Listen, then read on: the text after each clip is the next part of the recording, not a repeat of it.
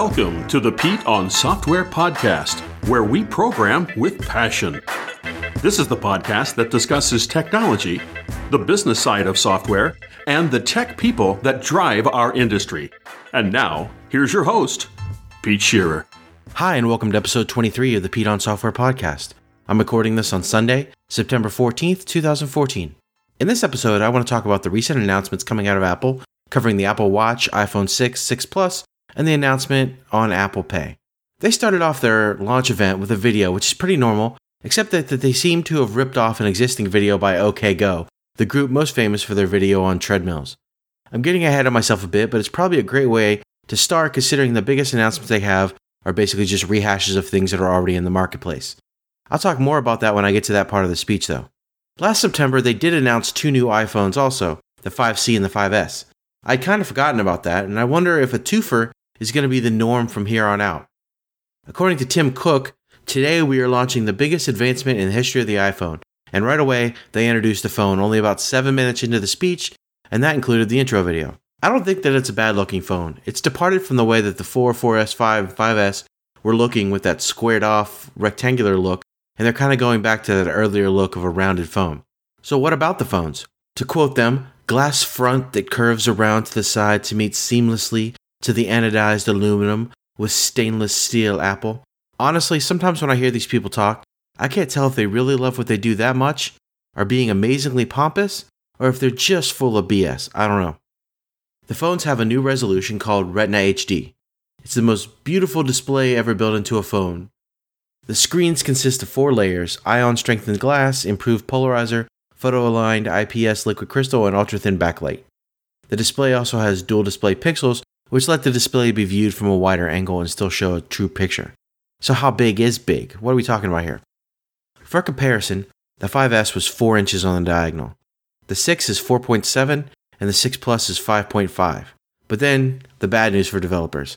The 5S was 1136 by 640, the 6 is 1334 by 750, and the 6 Plus is 1920 by 1080, with pixel densities of 326, 326, and 401 respectively. The impressive part is that they were able to keep the phone so thin. The 5S is 7.6 millimeters thick, while the 6 is 6.9 millimeters and the 6 Plus is 7.1. However, it was already heading this way, but the days of Apple iOS devs acting superior over Android devs for the display differences are officially over. All of us here in the developer program knew that our new Xcode 6 design services now expect everything to be relative and fluid and to work everywhere no matter what. Here's why. If you're going to make a hit iOS application that looks good, you're now going to have to deal with this and these differing screen resolutions and densities. There was a focus during the keynote about how you could still use these bigger phones one handed. To combat the problem of using the entire phone with one hand, Apple introduced reachability. If you double touch the sensor, not double click it, you just double touch, the entire screen slides down so the top of the screen is now at the middle of the screen and the bottom of the screen is off the screen. It's a little difficult to explain, but hopefully uh, I kind of captured that. But this allows you to easily reach what's at the top. Tapping anything, selecting it on the screen, moves everything back. That does score one for usability, but Apple did get some shade thrown at them for launching bigger phones. Apple used to be entirely against bigger phones. Samsung actually went the low road in an advertisement and created an ad that said, No one is going to buy a big phone, which was a Steve Jobs quote at an iPhone 4 press conference. It goes on to say, Guess who surprised themselves and changed their minds? And then it's signed Galaxy Note 4, hashtag more than big. What about old apps that don't know about automatic layouts? Are we really that far up the creek? According to Apple, they just work. As a demo, the CNN app, pre iOS 8 upgrade, still filled the screen, it just scaled on up. Although devs can still choose to do awesome stuff by taking advantage of the new automatic layouts, it looks like our old layout shouldn't look like total garbage on the phone. What about performance? Well, they offer the A8 64 bit chip. It's got double the transistors of the A7, but it's even smaller.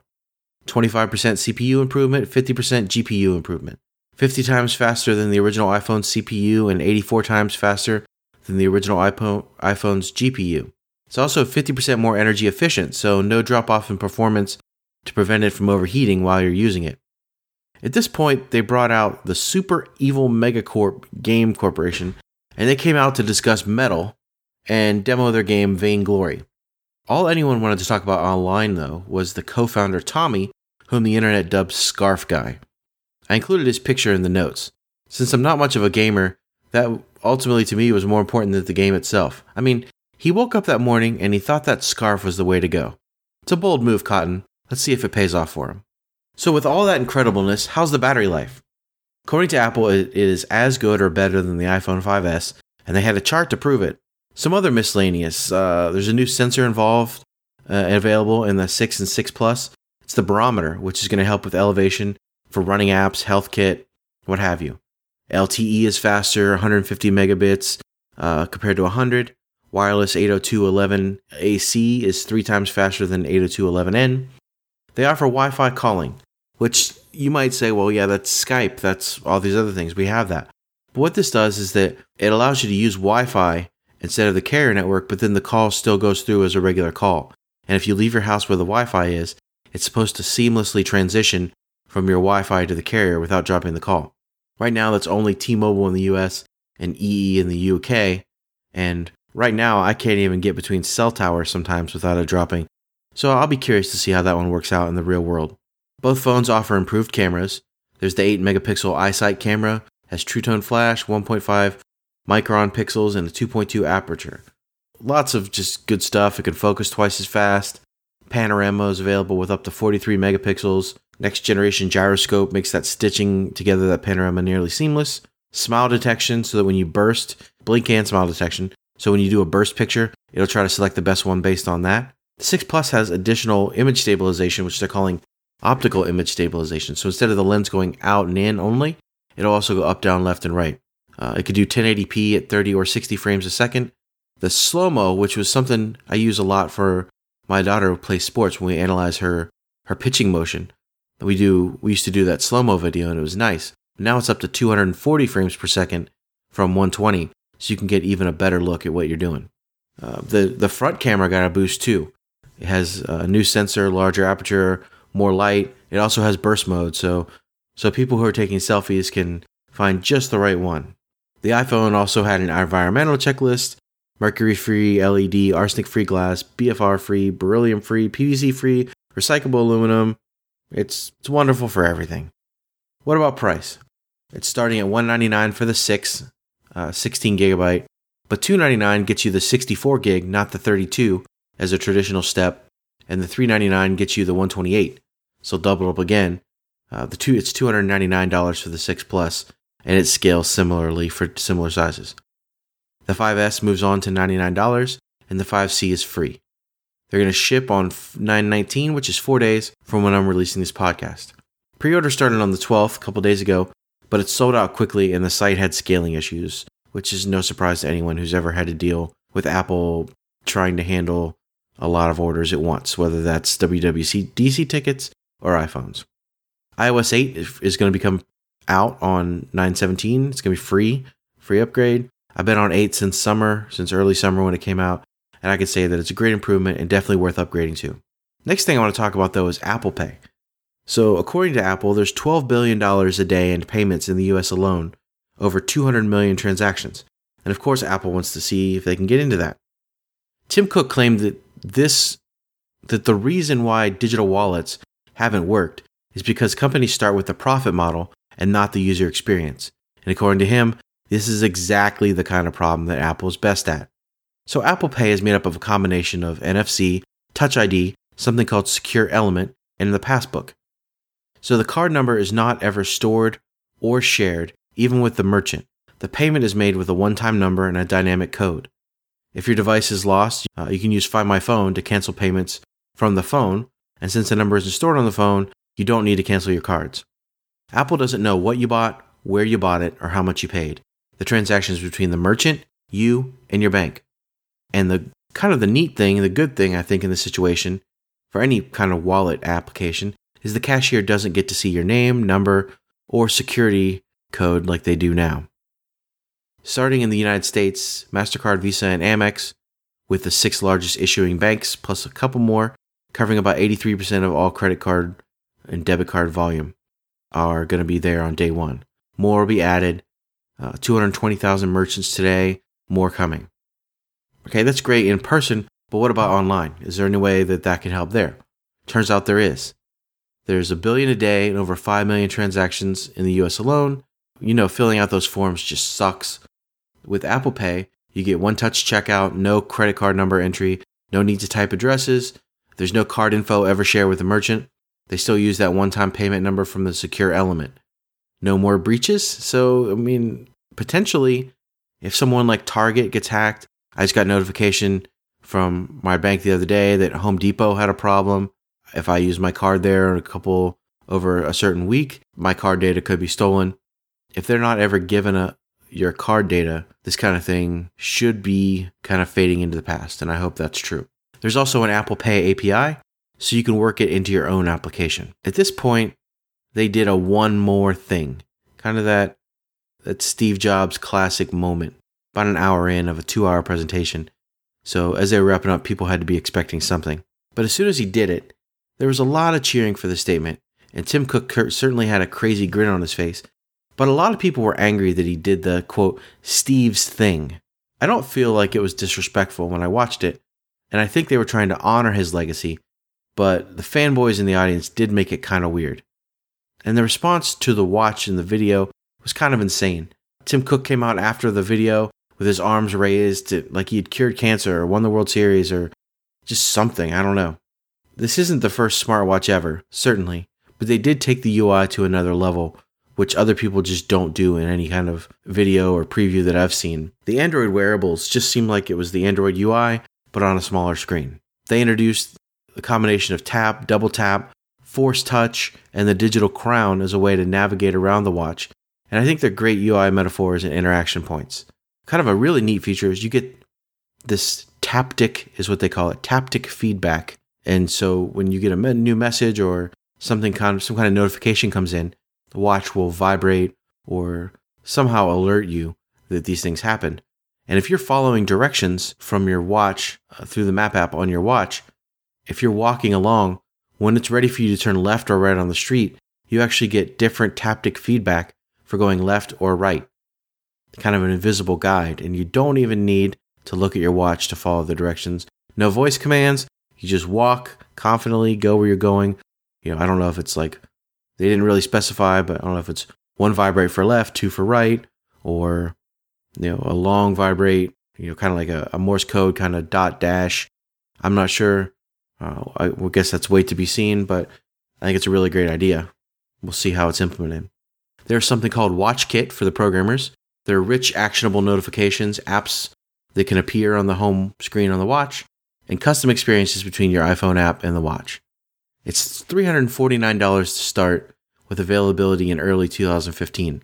So you're going to have to wait, I'm guessing, probably four to six months to see it then.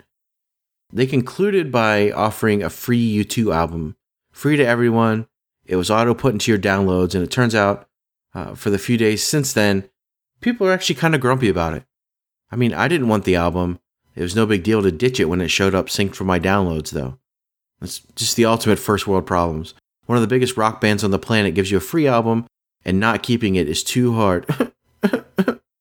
After this announcement, the Apple haters were out in full force immediately. I'd already mentioned the larger phone backpedaling, and the allusion to a theme of copycatting with the opening video. There was a meme going around that Apple users were now welcome to 2012. The iPhone 6 has a 4.7 inch screen, 750p resolution, NFC payments, notification actions, widgets, 30 party keyboards, typing suggestions, cross app communication, cloud photo backup, and battery stats. The Nexus 4, which was released in November 2012, has 4.7 inch screen, 760p inch resolution, 760p resolution, NFC payments, notification actions, widgets, third party keyboards, typing suggestions, cross app communication, cloud photo backup, and battery stats. It goes on to say, enjoy your new device. In 2016, you'll love wireless charging, water resistance, IR blasters, multi user support, selectable default apps, split screens, apps installing from the browser, and virtual buttons. If you need help with your new features, ask an Android user. We've had this stuff for years. I enjoy snark as much as anyone, so I think that's funny. And honestly, at the topmost layer, first blush, nothing introduced at this event is, quote, new. Many of the features in the iPhone 6 have been in other phones. Google Wallet already does NFC payments, and there are numerous smartwatches on the market. So, what does that mean? Here's the key Apple does the details better. There were smartphones for years before the iPhone. The iPhone made smartphones mainstream because the attention to detail and the ease of use of the user experience. The Apple Watch is more than just a mini iOS on a small screen. Apple seems to invent an entirely different way of interacting to make it easier for users to work. Apple payments seem very well thought out to me as well, and Apple customers read people who do spend a lot of money on things are now getting on board. NFC payments may finally take off in the United States. And since a rising tide raises all boats, the Google Wallet experience is bound to get better from this as well, and wallet users are going to enjoy more retailers getting involved in NFC payments. I've decided that I am going to get an iPhone 6, not the 6 Plus because the screen's just too large. I don't like the Galaxy Note, some of those other really large phones. It just doesn't work for me. Uh, but I also feel like I'll pass on the watch. I hate wearing a watch, and I don't know if this version 1 is going to be totally amazing enough for me. I'm just not that big of an early adopter. The original iPhone was pretty good, but the thing didn't take off like crazy until the iPhone 3G. I think the watch sim- situation will be similar. They're going to learn a lot of lessons, and I feel like version 2 of the watch will probably be pretty special. I also wasn't excited coming into this announcement for the NFC payments, but I have to admit I'm probably on board with that now too. I'll set it up on my 6 when I get it. Uh, no way in heck, heck I'm going to stand in line. I'll just, when I get it, I get it. And see what I get from Apple Pay. All in all, it was a pretty worthwhile launch. Both of my picks of the week this week are probably a little self serving, so I'm going to apologize for that in advance. My first pick of the week this week is Dimecasts over at www.dimecasts.net. Dimecast was something I was really into for a few years ago, and I watched several of them to learn things like dependency injection, AOP, NAnt, CI, what have you. Unfortunately, this site faded and new content hadn't been uploaded in almost two and a half years. Then, while I was trying to figure out what happened to it one day, I found out the site was being handed off and it was going to be revived. I jumped at the chance to get on board, and by the time you hear this, I should have about four screencasts up on the site, with several more on the way. In addition to me, there are at least two other individuals working on screencasts also. Previously, Dimecast was all about .NET technologies, but my videos to this point are all about iOS development, while the other individuals are working on TDD videos and SQL Server videos, so there's going to be a wide spread of stuff coming out. There's also going to be Android development, JavaScript development, much, much more. It's totally free content in nice bite sized chunks and great quality. If you're always interested in learning more, go to dimecast.net and subscribe to the feed. My second pick of the week this week is you, the listeners. Right now, with September not even half over yet, we're only one listen away from August's total. Also, June was my largest month ever, but we're already 78% of the way to June's total. I'm not always sure how people are finding me, but I know for a fact from correspondence that some of you listeners are telling other people about the show either in person or by reaching out to the Twitter followers, and it's working. I'm maybe not as successful as other tech podcasts yet, but there's a lot of improvement of late, and I really, really appreciate it. Thank you all very much. If you have any feedback for me this week, I can be reached on Twitter at PeteOnSoftware or on my blog, PeteOnSoftware.com. Thanks for listening, and I'll see you next time.